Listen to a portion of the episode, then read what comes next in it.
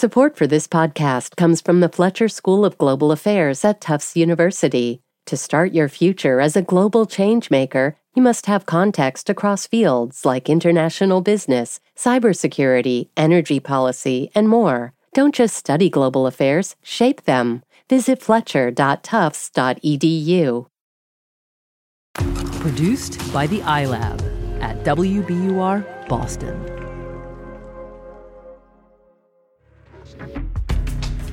My dudes. We are so close to getting back to regular Endless Thread episodes. True. T minus one week. Just gave me a small panic attack. We have a lot of work to do. It'll be fine. It'll be fine. It'll be great, even. But in the meantime, we'd like to give you one more little tasty taste of some interesting things we've been up to. Is this the last tasty taste before we return? Pretty much, and it's a good one. A few weeks ago, I interviewed Jon Favreau, the former speechwriter for President Obama, who makes a very popular podcast called Pod Save America. Ben did this for a live audience at WBUR's new awesome event venue. It's called City Space. It's right here in Boston where we make the show. And if you like politics, specifically politics with a left leaning perspective, which is where Pod Save America is coming from, you're probably going to enjoy this conversation. A lot to dig into here. Definitely. But fair warning yes, Jon Favreau, his co hosts, and their show come from a perspective, and yes, we are going to get pretty wonky for about 40 minutes here. But also, hopefully, fun and funny. Take a listen.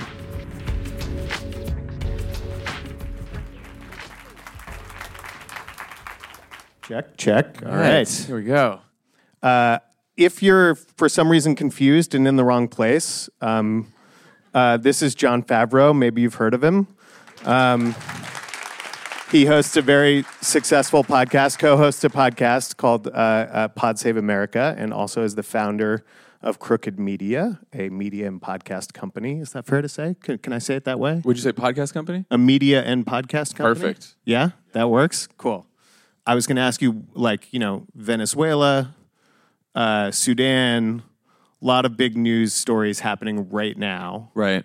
Um, but you're probably the, the the big story of the morning is probably Julian Assange, right? Yeah, I've been trying to catch up on that before I got here.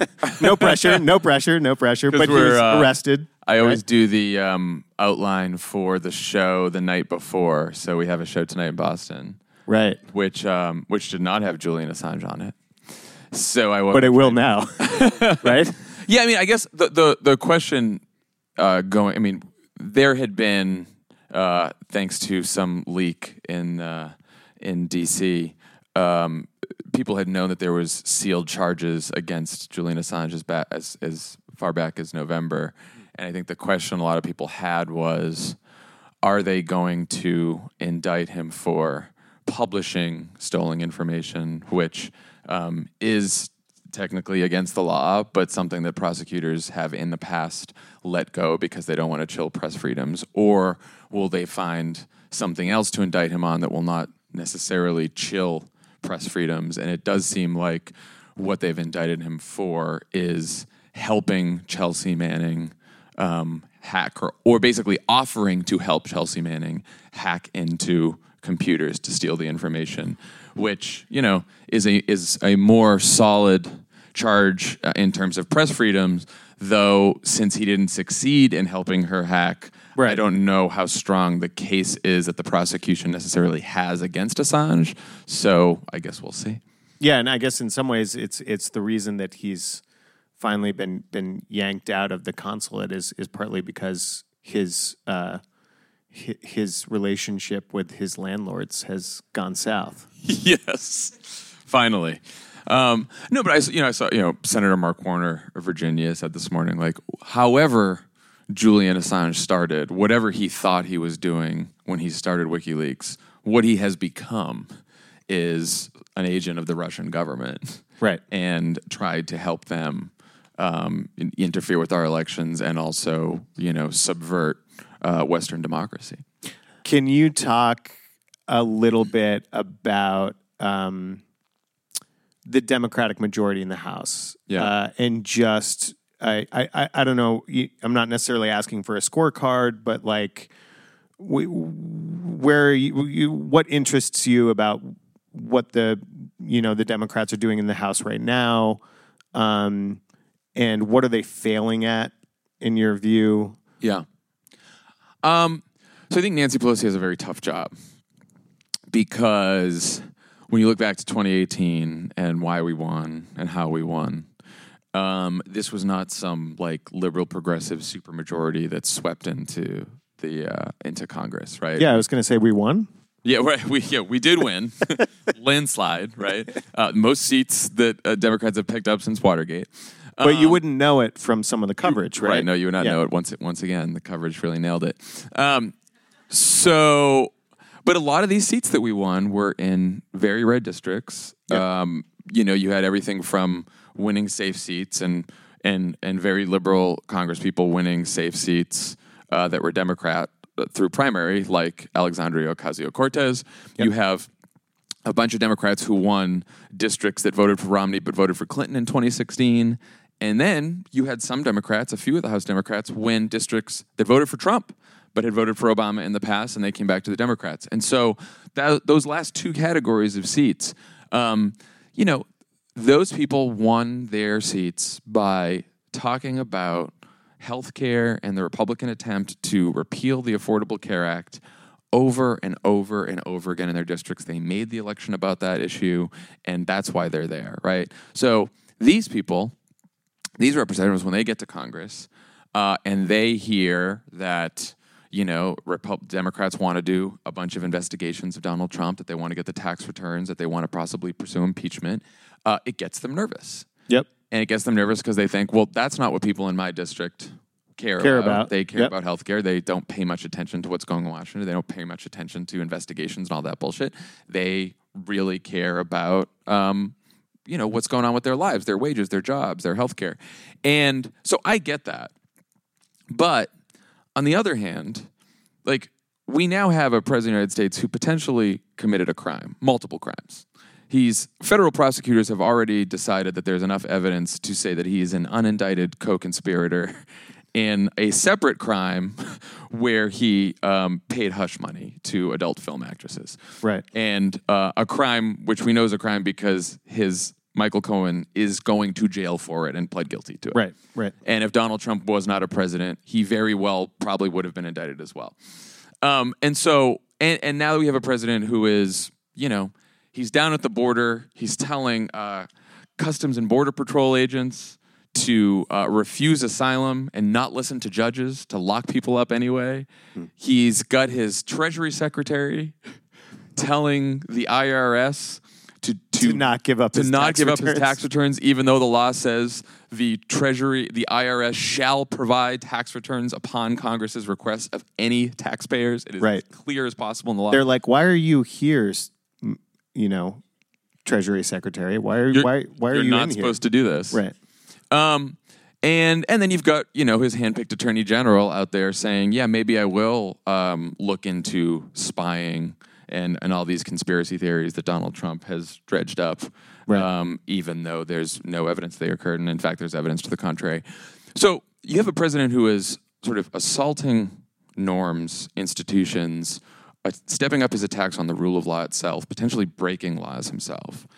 And I think the Democrats have to ask themselves, okay, we know that voters don't really care about these issues as much as they care about sort of economic issues that affect their lives. Yep. But what is the consequence of us just taking a pass and looking the other way as the President of the United States flouts the rule of law, potentially commits crimes, and we're not going to go after that, and we're not going to spend time on that, and we're not going to undergo impeachment hearings because we're afraid of the politics? Right. because we're worried like that that might get you through the next election but what kind of precedent does that set? What does that set for future presidents? What does that set for this president? Because the more he knows he can get away with this stuff the further he's going to push the envelope. We've already seen that.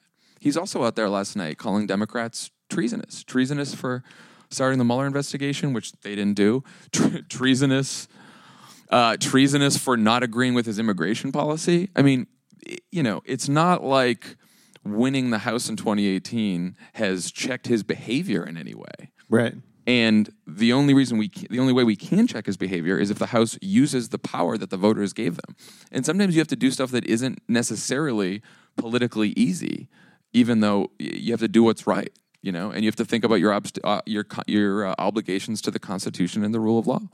So what I'm hearing, and forgive me, we are at um, the beautiful WBUR City Space, and I am a public radio journalist, uh, but also a, at least a fan of the pod. Um, so what I hear you saying is that Democrats have to eat a shit sandwich, and that They're so very- which they're very good a- at. a- They've been eating B them for years. Right, right. they are connoisseurs of shit sandwiches in the Democratic Party. we ate them all through eight years of the White House. They're like, Served them at the mess every day.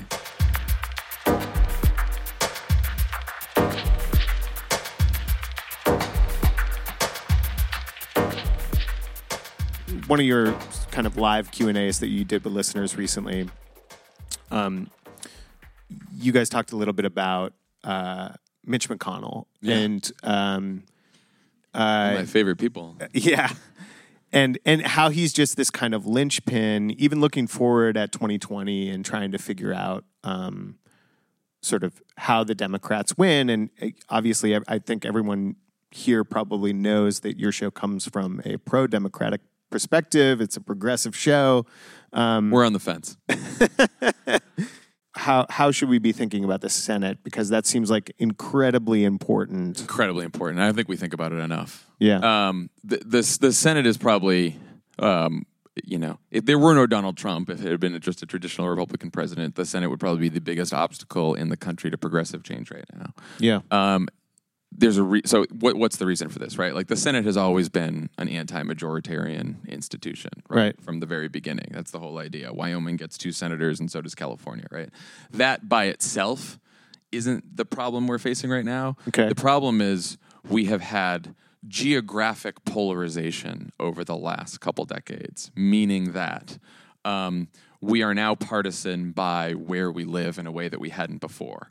So urban centers are democratic and liberal, and rural uh, areas are much more conservative, and then the suburbs are the battlegrounds. But now you're seeing things like, you know, voters in Houston, in Phoenix, in Jacksonville, in Atlanta have much more in common with voters in Boston and New York and Los Angeles than they do with the people in the rural areas of their own state.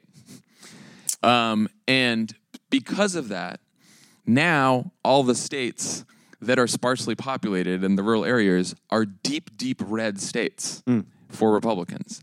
And the states that have a lot of population are deep, deep blue states.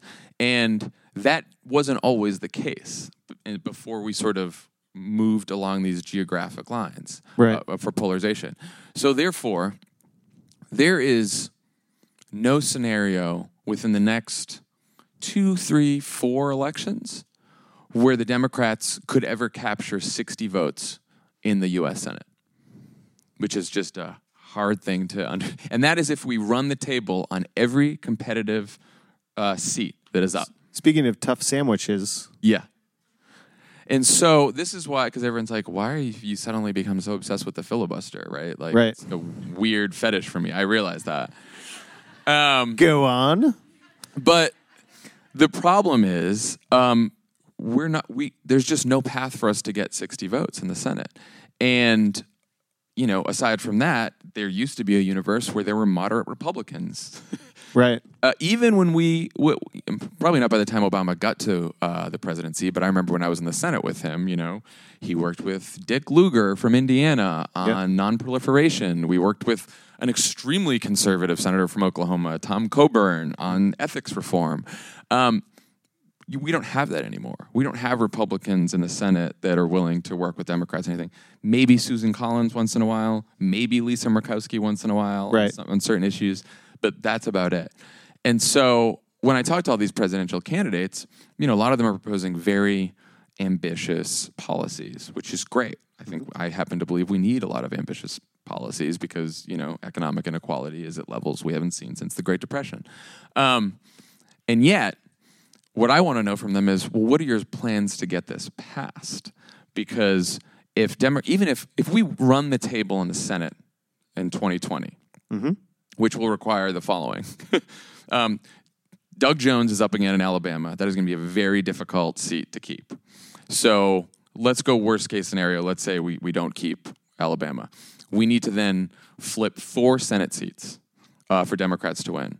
We have Arizona, which is tough but doable. Colorado, which we should definitely flip. Yeah. If we don't flip Colorado, we have huge problems.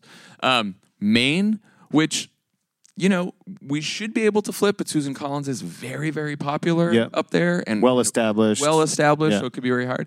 And then we have to flip either Iowa, North Carolina, Georgia, or Texas, Hmm. which are all very, very, very tricky.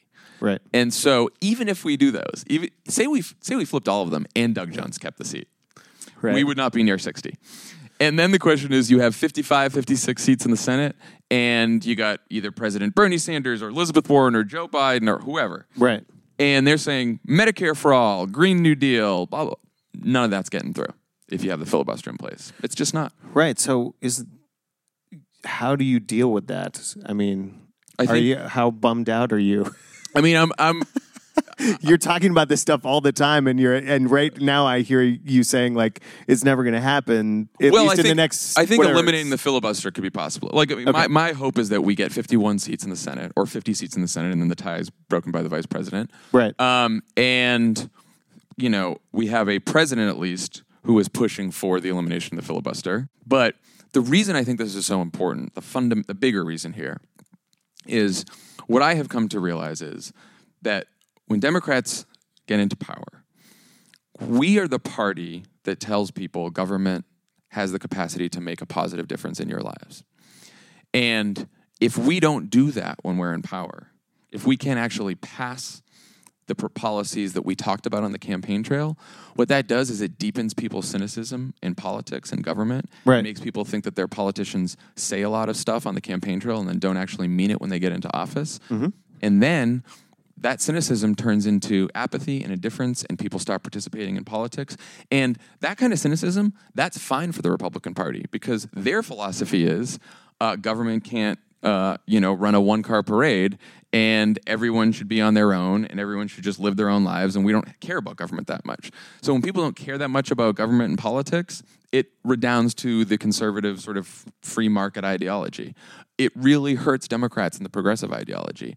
And even going back to the Affordable Care Act, one of our biggest issues with that was, you know, we passed the Affordable Care Act in 2010, and it doesn't really become fully implemented until years later, and it's not popular until 2017, basically, seven years later. Then it's finally popular because people start to feel the benefits, and the Republicans try to take it away, and now the ACA is very, very popular. But next time Democrats get into power, we need to start passing programs and policies that have an immediate effect on people's lives also make sure the website works. and make sure the website works. Use Squarespace. Um, this talk is sponsored by Squarespace.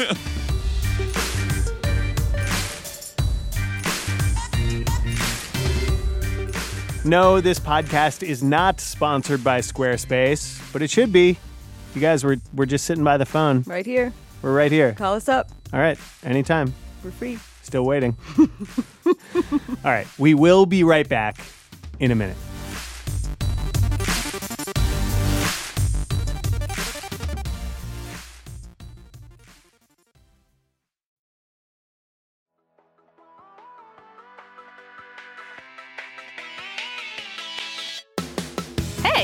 Candice Lim. And I'm Rachel Hampton. We're the hosts of ICYMI, Slate's podcast about internet culture. And we want to help you make sense of the need to know internet stories of the week. Consider us your internet historians of past, present, and future. Of the good, the bad, and the truly unhinged. From nuanced takes on stories we're all closely following to the ones you wished you heard about. In case you missed it, that's ICYMI, the podcast that's extremely online, so you don't have to be. Follow and listen now. Can you talk a little bit about how you guys are going to talk to every single Democratic candidate, even with the number of shows you put out uh, because there's I think there were like ten more this morning. That's that's not true, but it Probably feels another that five way. while we're speaking. Right yeah, now. yeah, exactly. coming out of the woodwork. I mean, is that is that a problem? Um, unclear. We don't know yet. Um, I think.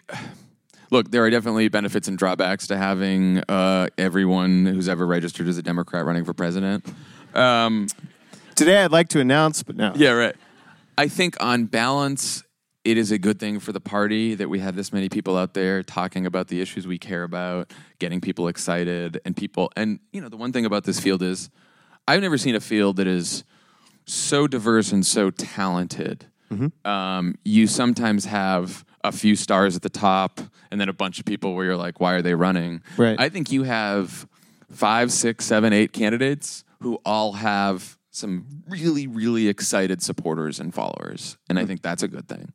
Um, yeah, we are going to try to interview every single candidate. The way that we're doing it is basically how the DNC is doing it. The people who get 65,000 donors or are at zero to 1% in the polling, um, you know, we're going to try to have on the show. Archetypes? Any archetypes right now among the mean? candidates? Dark horse, darling, front runner, heir apparent. I don't know. Uh, here's the way I look at the field right now. I think Joe Biden and Bernie Sanders are, you have to call them front runners. Yep. Um, I don't think they're not quite traditional front runners in the sense that I don't think their leads are overwhelming. yeah. Um, although But they're running against a pretty untraditional president, potentially. That is correct. Um, although I don't think that their leads are just about name ID either. Fair. At this point, I think it's something. It's some about name ID, but you know there was a poll out of from California Democrats, and of course, you know Kamala Harris's name ID in California is got to be very, Massive. very, very high, massive. Yeah. And Joe Biden and, and Bernie Sanders still had their leads in that state. Hmm. So um, they're front runners, but they both have their issues as well. So I don't think they're strong, strong front runners. Yep. And then I think you now have a pack in the middle, a tier in the middle that's Kamala, Warren, um, Beto, uh, Buttigieg, Yep. um, maybe, and then like maybe right beneath that is like Booker and Klobuchar. Okay. Um, and that seems to me the that that's how the field looks to me right now. And then there's a whole bunch of people below them who may not stay below them either, right? Like this, nothing would surprise me Right. in this primary at all. Right. And I mean, uh, you know, a couple months ago, no one really knew who Pete Buttigieg was, and now he's The new um, hotness. Yeah, now he's the new hotness. Um, and so, could that happen to some of the other candidates who are currently polling at zero, one, two percent? Possibly. And there's a whole bunch of candidates who still aren't in the race yet.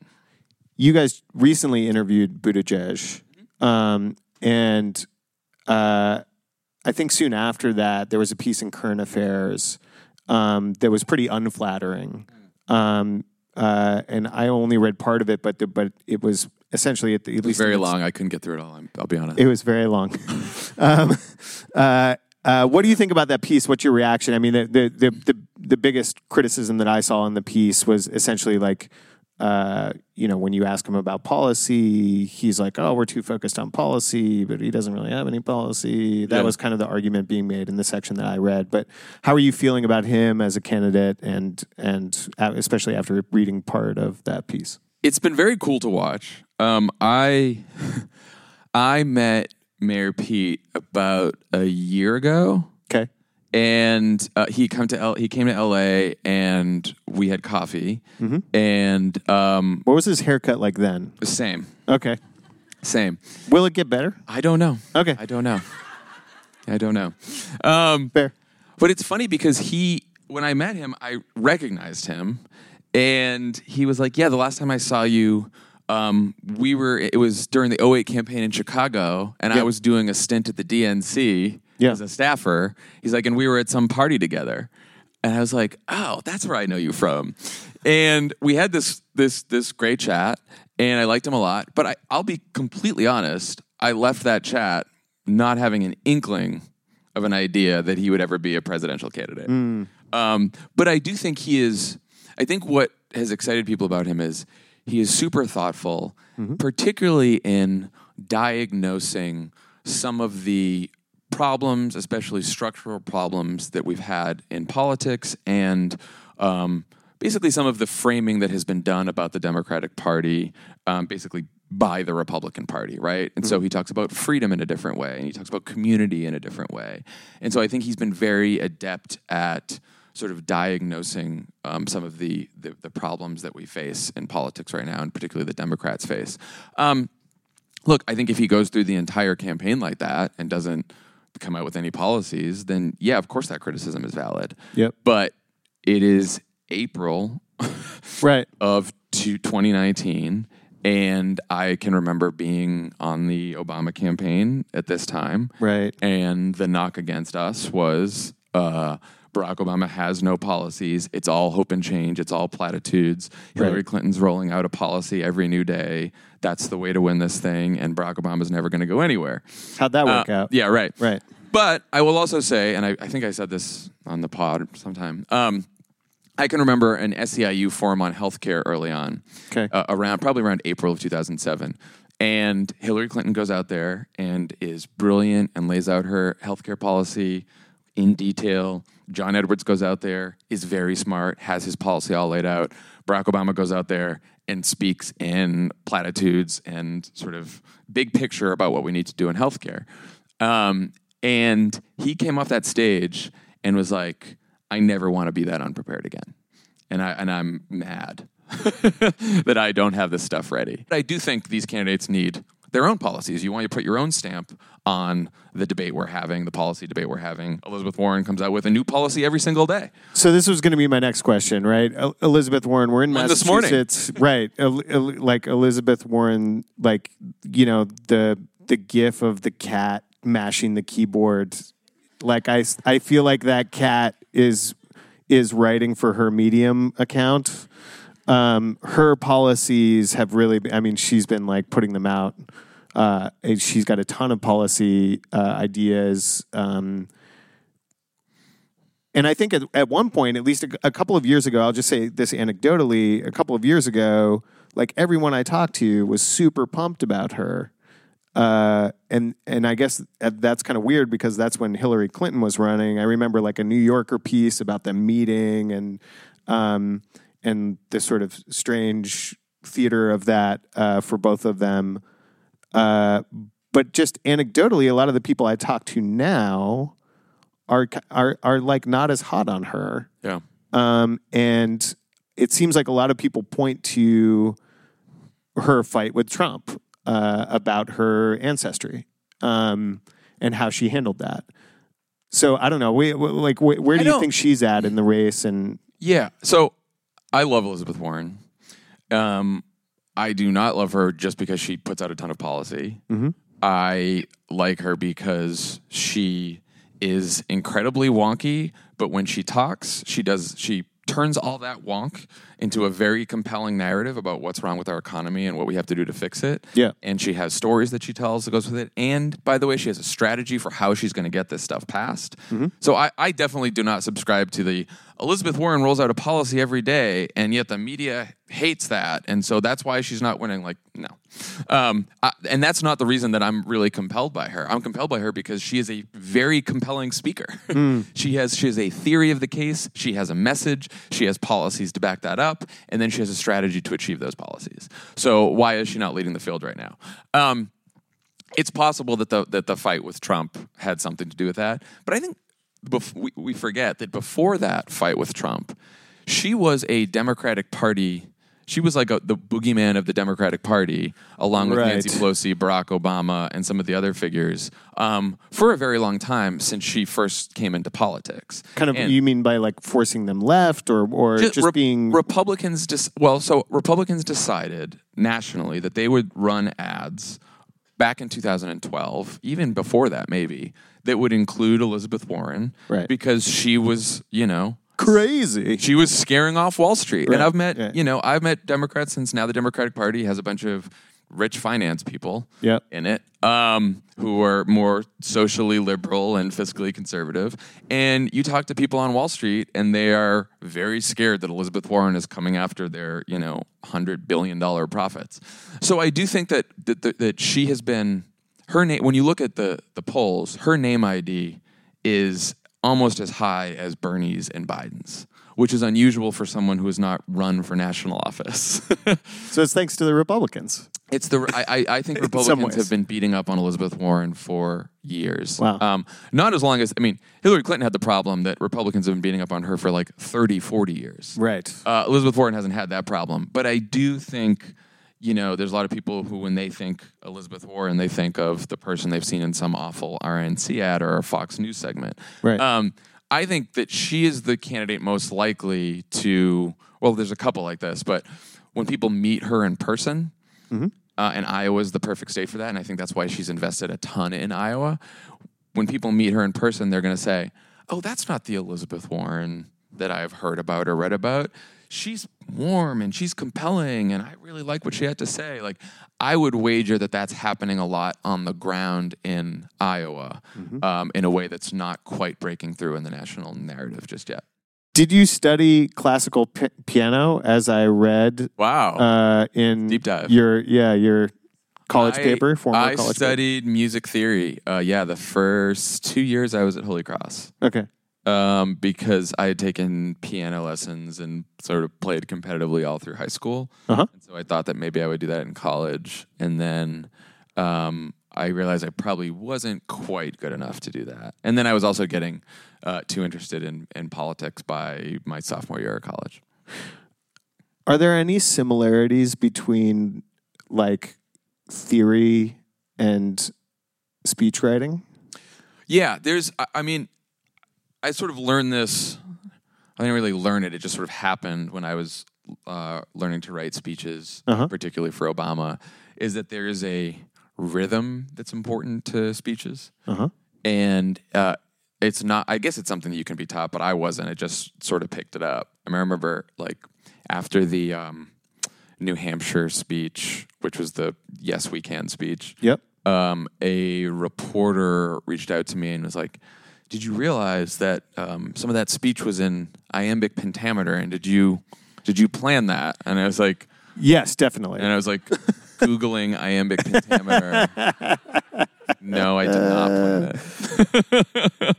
Um, so it, it's sort of by osmosis, but I think I think my music background probably helped in that regard.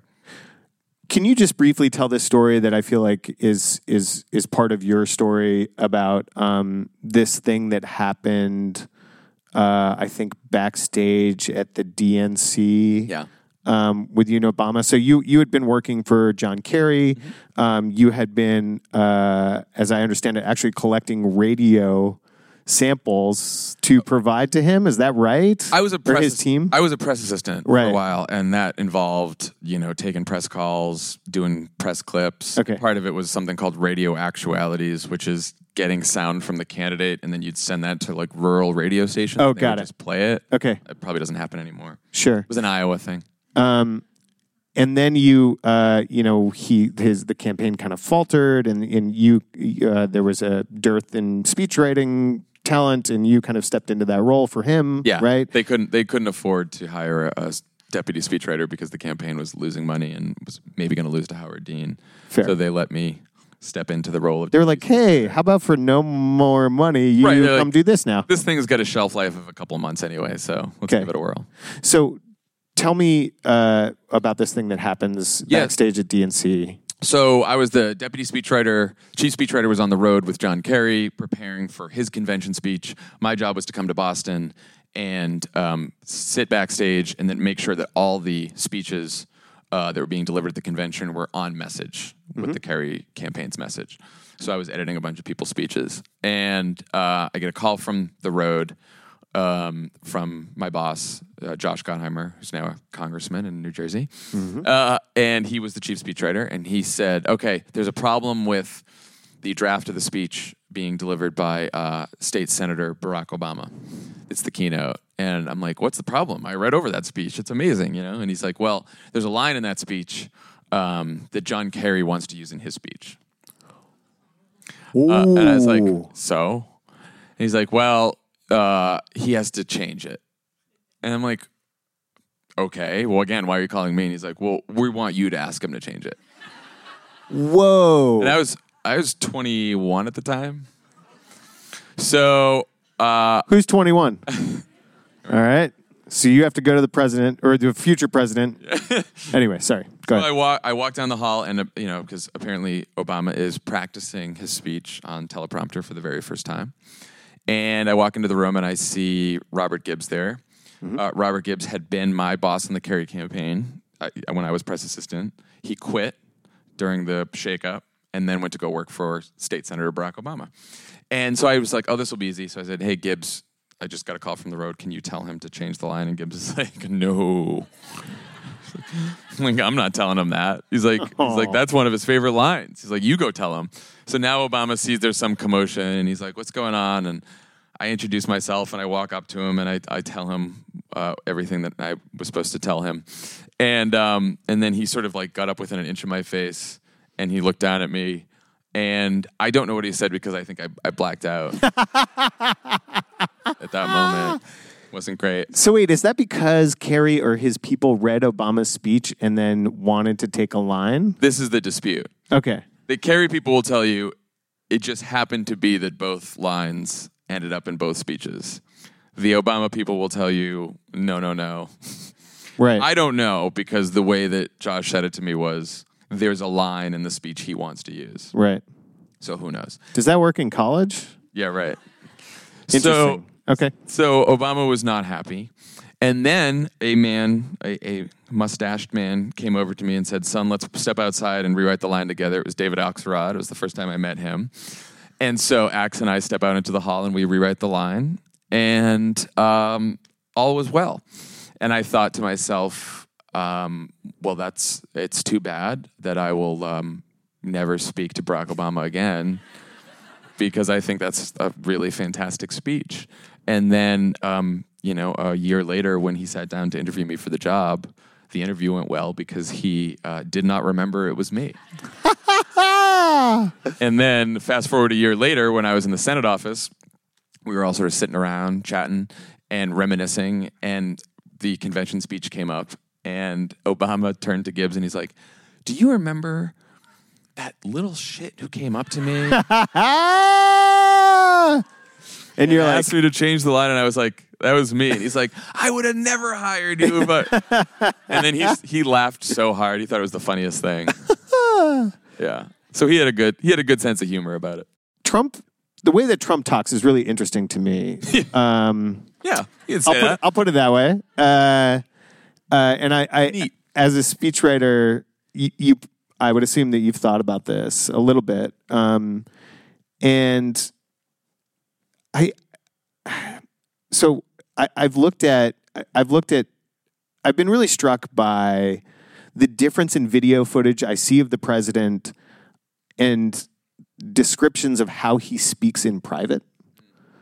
Um, I feel like the way he speaks in public is a very certain thing. yeah, but I don't. Sorry, I, I don't know if don't- that makes sense. I but- guess I don't know how he speaks in private and how different that is. I mean, because you get all of this from sources, and I think the sources might make him sound smarter than he is. Um, yeah, I, they're not directly quoting him. Usually, they're sort of describing an interaction right. or something. Yeah, I'm most struck by if you watch videos of Trump 20 years ago, 10 years ago, five years ago, um, it does seem like he has clearly lost a step.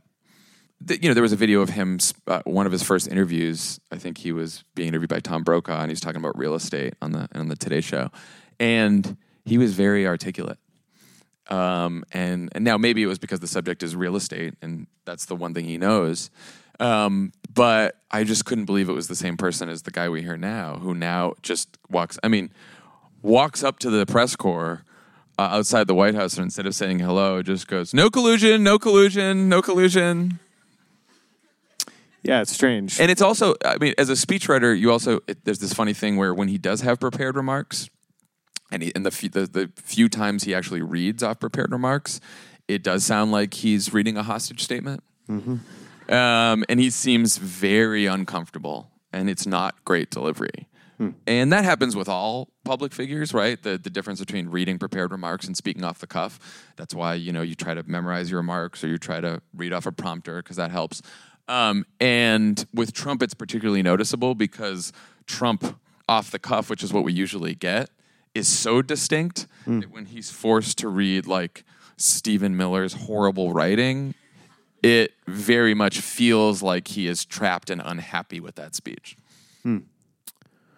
Cool. I was just curious about that. Yeah, no, Um, it's it's interesting. Uh, just really quickly, uh, lightning round, Pod Save, uh, and Crooked Media. Um, why'd you create the company? Um, you know, part of it was obviously spurred on by Trump winning, and uh, we thought we were retired from politics, and you know, Hillary Clinton would be president, and we could all just ride off into the sunset. And uh, that didn't happen, so we felt like we really needed to be involved. But prior to Trump winning, um, you know, while we were in the Obama administration, Dan, Tommy, Lovett, myself, we're all uh, very big media critics Yep. as you can hear. And part of that critique was not even necessarily ideological or partisan. Um, my belief is when you get to the end of watching the nightly news, um, you're oftentimes left feeling pretty helpless. Yeah. You just covered a lot of really tough problems in the world, really bad news. And because a lot of good news doesn't make uh, doesn't make the nightly news, Yeah. and just having all that wash over you and feeling having this feeling of helplessness that you can't do anything about it um, i think it feeds apathy it feeds cynicism it feeds all the things that hurt our politics and as someone who cares about politics so much and cares about change and social change um, I thought, wouldn't it be great to have a media company where you can diagnose the problem, but then also tell people, here's what you can do to change it? That you actually have agency to change the world around you, to organize, to become active. And that's that's sort of the basis for the company. And can we do it in an entertaining way?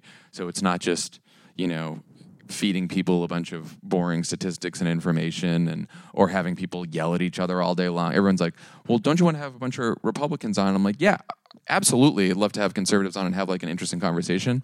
I'm not interested in recreating a CNN panel where people are screaming at each other because I don't, you might call that bipartisanship. I don't think that's helping anyone Right. uh, having people yell at each other. I'd rather have a thoughtful conversation with someone for 30 minutes on a podcast than scream talking points at each other for five minutes on cable.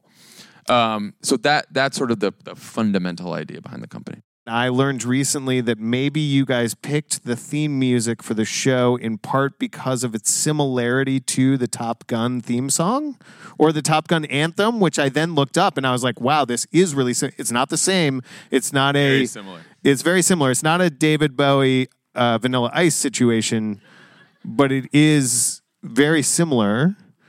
Is that true? Uh, it's not because no, we Okay. lo- love it. Knew some people Can anyone sing it? who were gonna. Can you sing it? I'm not going to. Okay. Uh, It's like do do do do do do do do something like that, right? And we we had someone send us a bunch of potential theme songs, and we heard that one. and We're like, oh, this sounds great. And then the more we heard it, we're like, this kind of sounds like the Top Gun theme song. and we were like, well, we have a little podcast, so who cares? And Yeah, And then it just kept it. Now we love it. it's great. Oh, wow. Give it up for this man here.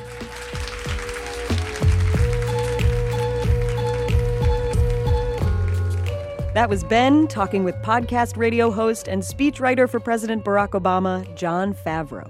And you should totally check out all of the Crooked Media podcasts if you like humor and politics and plain talk about politics. You can find Crooked Media stuff at crookedmedia.com or wherever you get your podcasts. And we are back, baby, next week. Woo! Yes. Talk to you soon.